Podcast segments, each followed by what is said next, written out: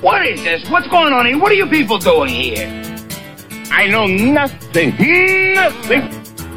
What is this? Are you trying to trick me?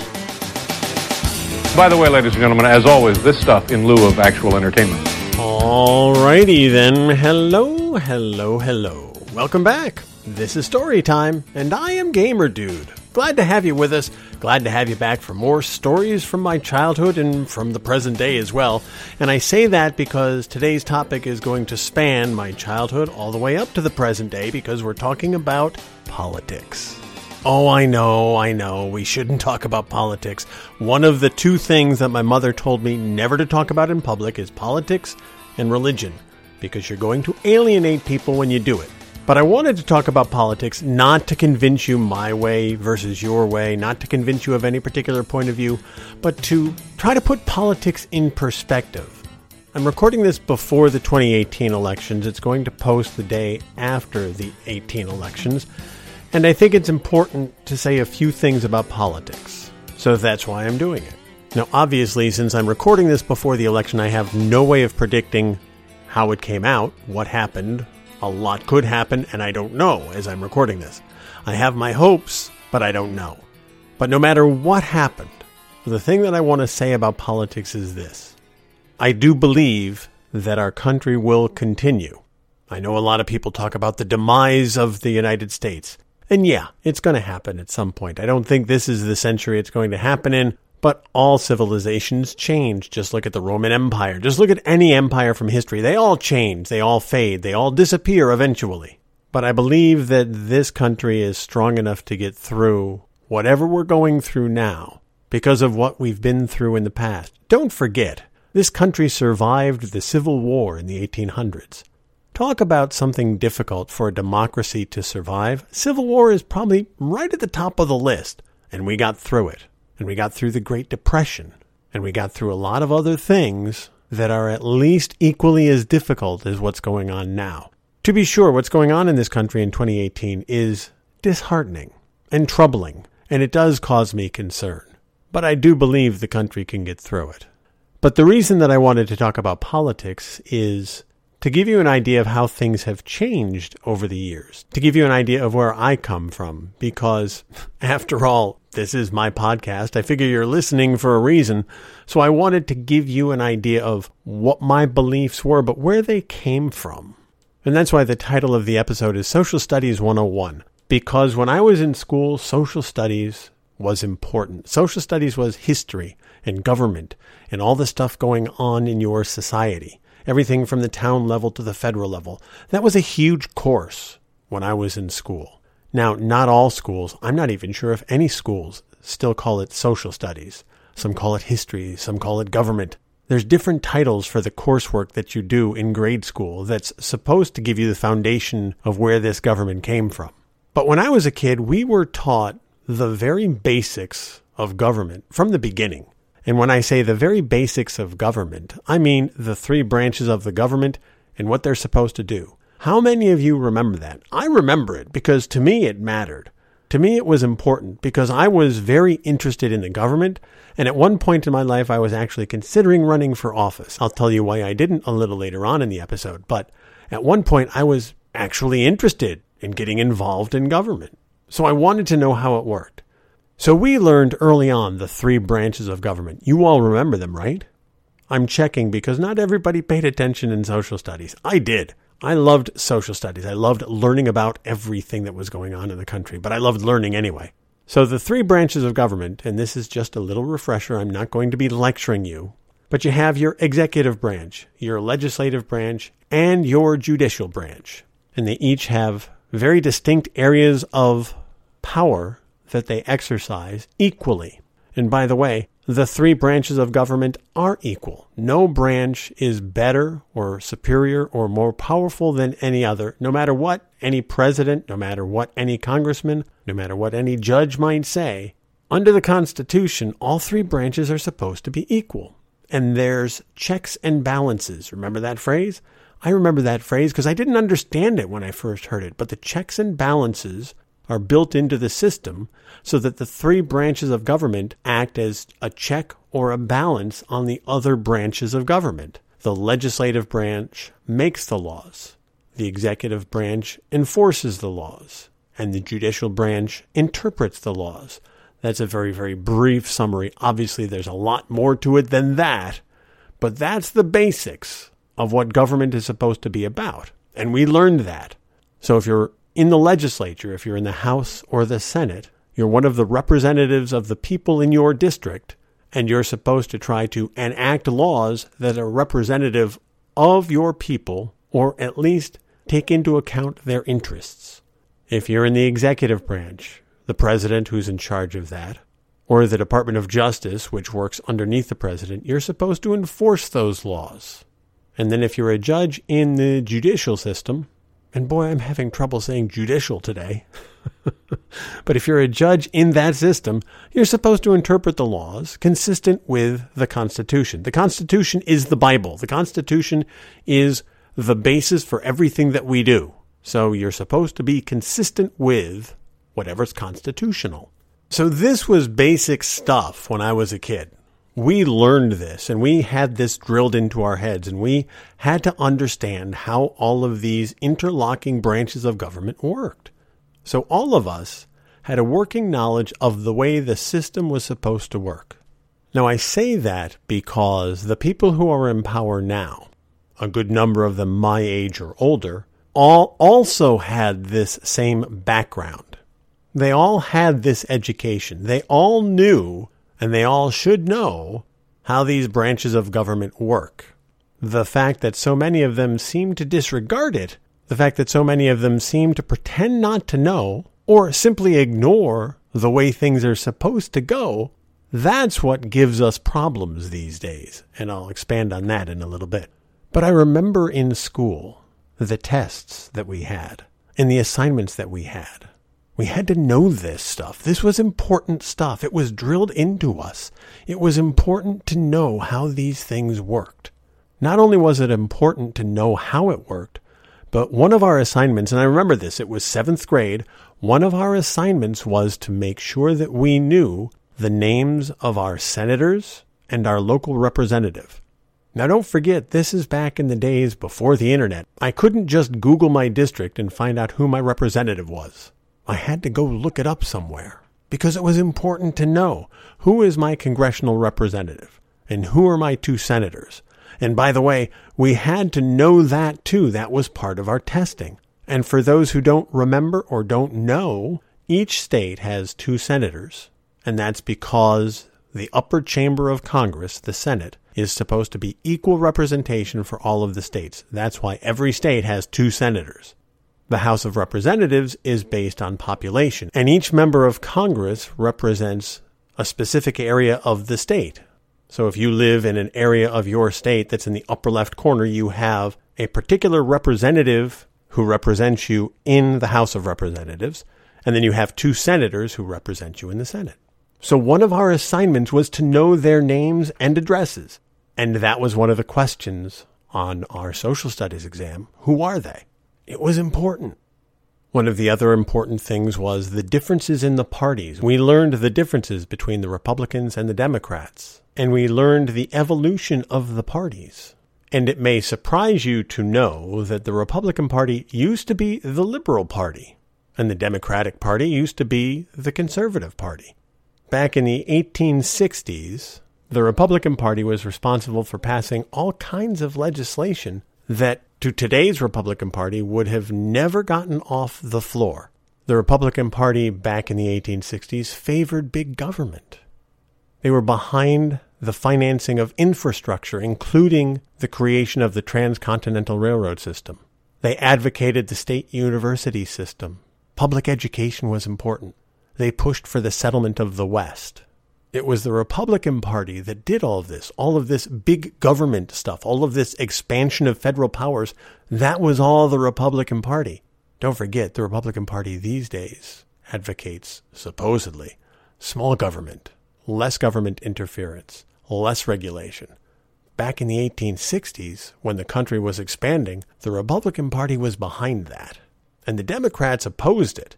And don't forget the Democrats who came back to the United States after the Civil War was over, They were all very conservative, all in favor of states' rights, all opposed to education, all opposed to protections for African Americans that the Republicans favored. Much more opposed to social justice legislation. I know that's a bad phrase these days. Oh, social justice. The Republicans advocated for it back in the 1860s and the 70s and the 80s. The Democrats opposed it. I'm not going to go into a whole dissertation about how and why the parties flip flopped their positions, but it did happen over the course of about a hundred years. The reason that it happened in part was the expansion west. It also happened in part around the turn of the 20th century. This goes back to a politician named William Jennings Bryan, who was a very influential Democrat, ran for president a couple of times, lost a couple of times, but he emphasized government's role in ensuring social justice through the expansion of federal powers. And that was a huge thing back in the early 20th century because the Democrats had never taken that position. That was the exact opposite of what they advocated. So Bryan blurred the lines between the parties and as time went on, the Republicans kind of took a step back away from this expansive federal power. Why?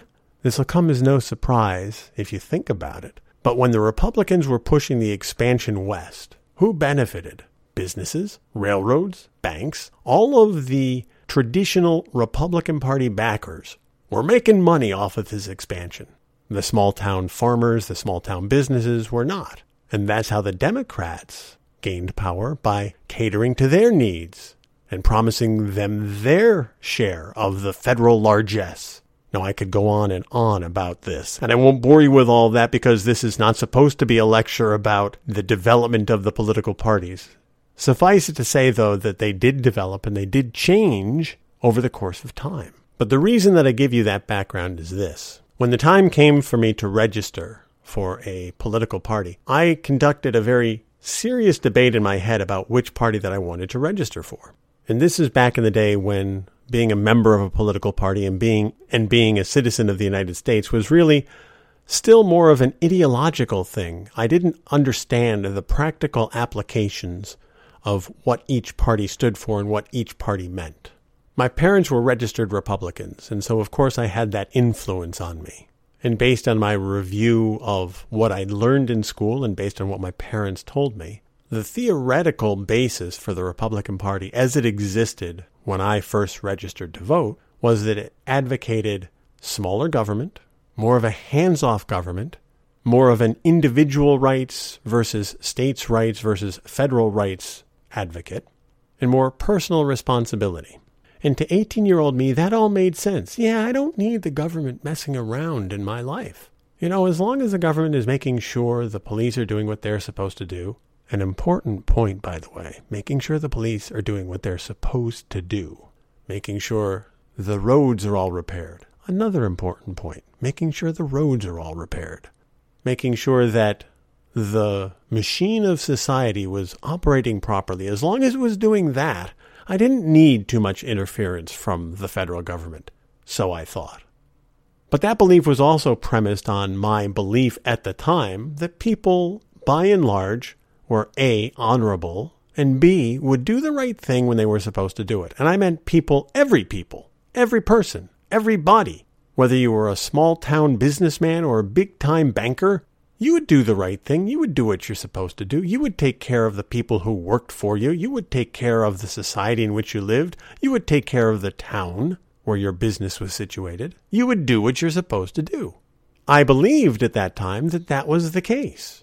So, with that belief system in the back of my head, I registered as a Republican because that was the Republican Party that I grew up with. I didn't realize at the time how rigged the system was and how rigged the system still is. The system is rigged against poor people. The system is rigged against people of color. The system is rigged against anybody who's not an old white guy. I'm sorry, but that's the way it is. I'm not going to harp on that too, too much, but if you can't see that, then you haven't been paying attention. But when I registered, I believed that there wasn't a need for government regulation because I didn't think that a business owner would dump waste into the river because it was easier than cleaning it up. I didn't believe that a business would knowingly pollute the environment because why would you do that? I mean, back in the day, I didn't believe that people would unwrap a piece of candy and just throw the wrapper on the ground, throw it in the garbage. But I was very naive when I was young. I believed that people were generally good people who would do what they're supposed to do. And quite honestly, if people did do what they're supposed to do, then the Republican Party that I registered in made sense. But people don't do what they're supposed to do. Businesses don't do what they're supposed to do. Business owners don't watch out for the people that they employ or the town in which they live. People, shockingly to me, people actually operate more out of self interest than taking care of the people around them, the people that work for them, or the town in which they live. I was shocked to learn this. And I say that a little facetiously, but I honestly was shocked to learn this. I was shocked to learn that people would embezzle money. I was shocked to learn that people would dump toxic waste into rivers. How could this happen? I thought.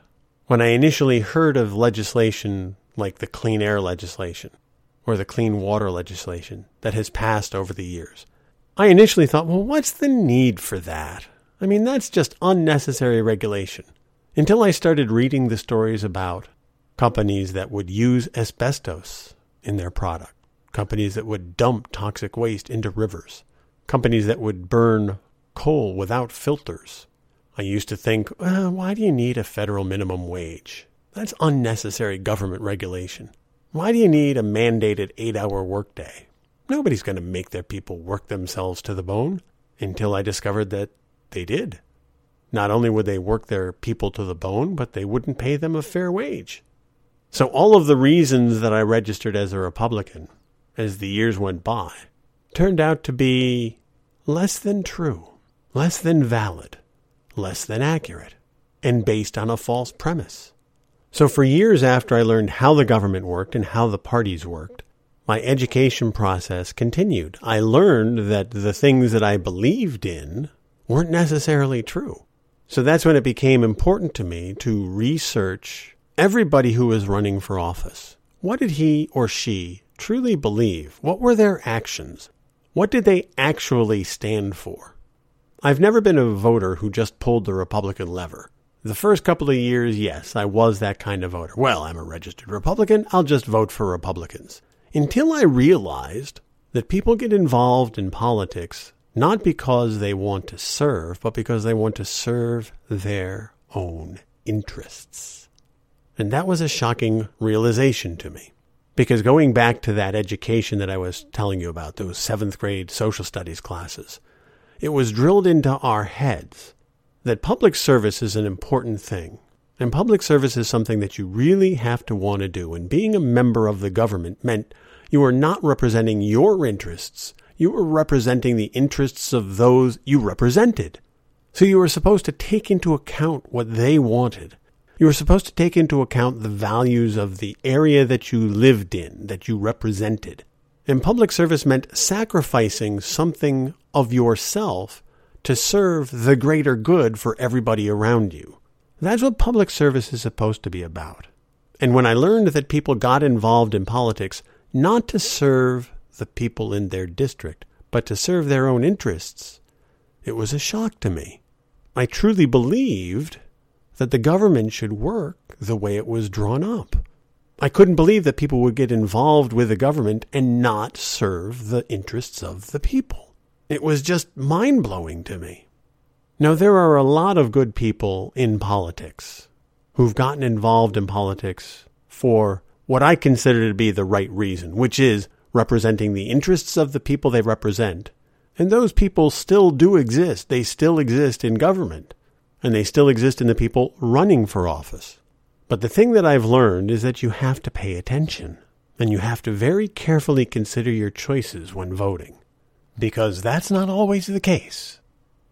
As I said, I considered running for office at one point, and I thought I was willing to make the sacrifices necessary. But the problem is that politics is less about serving the interests of your district, serving the interests of your fellow man and woman. Politics is a nasty business now, and you have to have a certain mindset to do it. Yes, it's about serving the country. It still is about serving the country. And it is about doing the right thing and making sure that democracy survives and making sure the interests of all of the people are protected. And it goes beyond the people in your district. Yes, you have to represent the people in your district, but you have to represent the people of the country too. You have to take that into account. The problem in this day and age is that too few people are willing to do that. Too many people are willing to do whatever it takes to stay in office and to enjoy the benefits of being in office without necessarily doing what they're supposed to do to further the interests of their constituents and of their country. And when I say that politics has gotten nasty, it's because the people who are in it for themselves willing to do whatever it takes to further their own self interests to line their pockets, to take advantage of their position at the expense of the people they're supposed to represent, and really at the expense of their country. Too few people remember what nonpartisanship is supposed to be about. It's supposed to be about working with people who are Americans, who are in your country, who are part of your citizenry, who may have a differing viewpoint than yours, but they don't want to deal with that. They just want to stay in office and further their self interests. And they'll do whatever it takes lie, cheat, and steal in order to stay in office. And that's something that has turned me off of politics and one of the primary factors in my decision not to put together a run for office somewhere along the line. But that said, the people who do run, by and large, a good number of them are in it for the right reasons. And those are the people we need to support. Those are the people that we need to help preserve the democracy that we have. And if we support those politicians, I don't think that we'll have anything to worry about in the long run. There may be a time where corrections are needed and where it will take time to get those corrections effected. It's kind of like trying to stop an aircraft carrier. You can't stop an aircraft carrier on a dime. It takes about six miles to stop an aircraft carrier.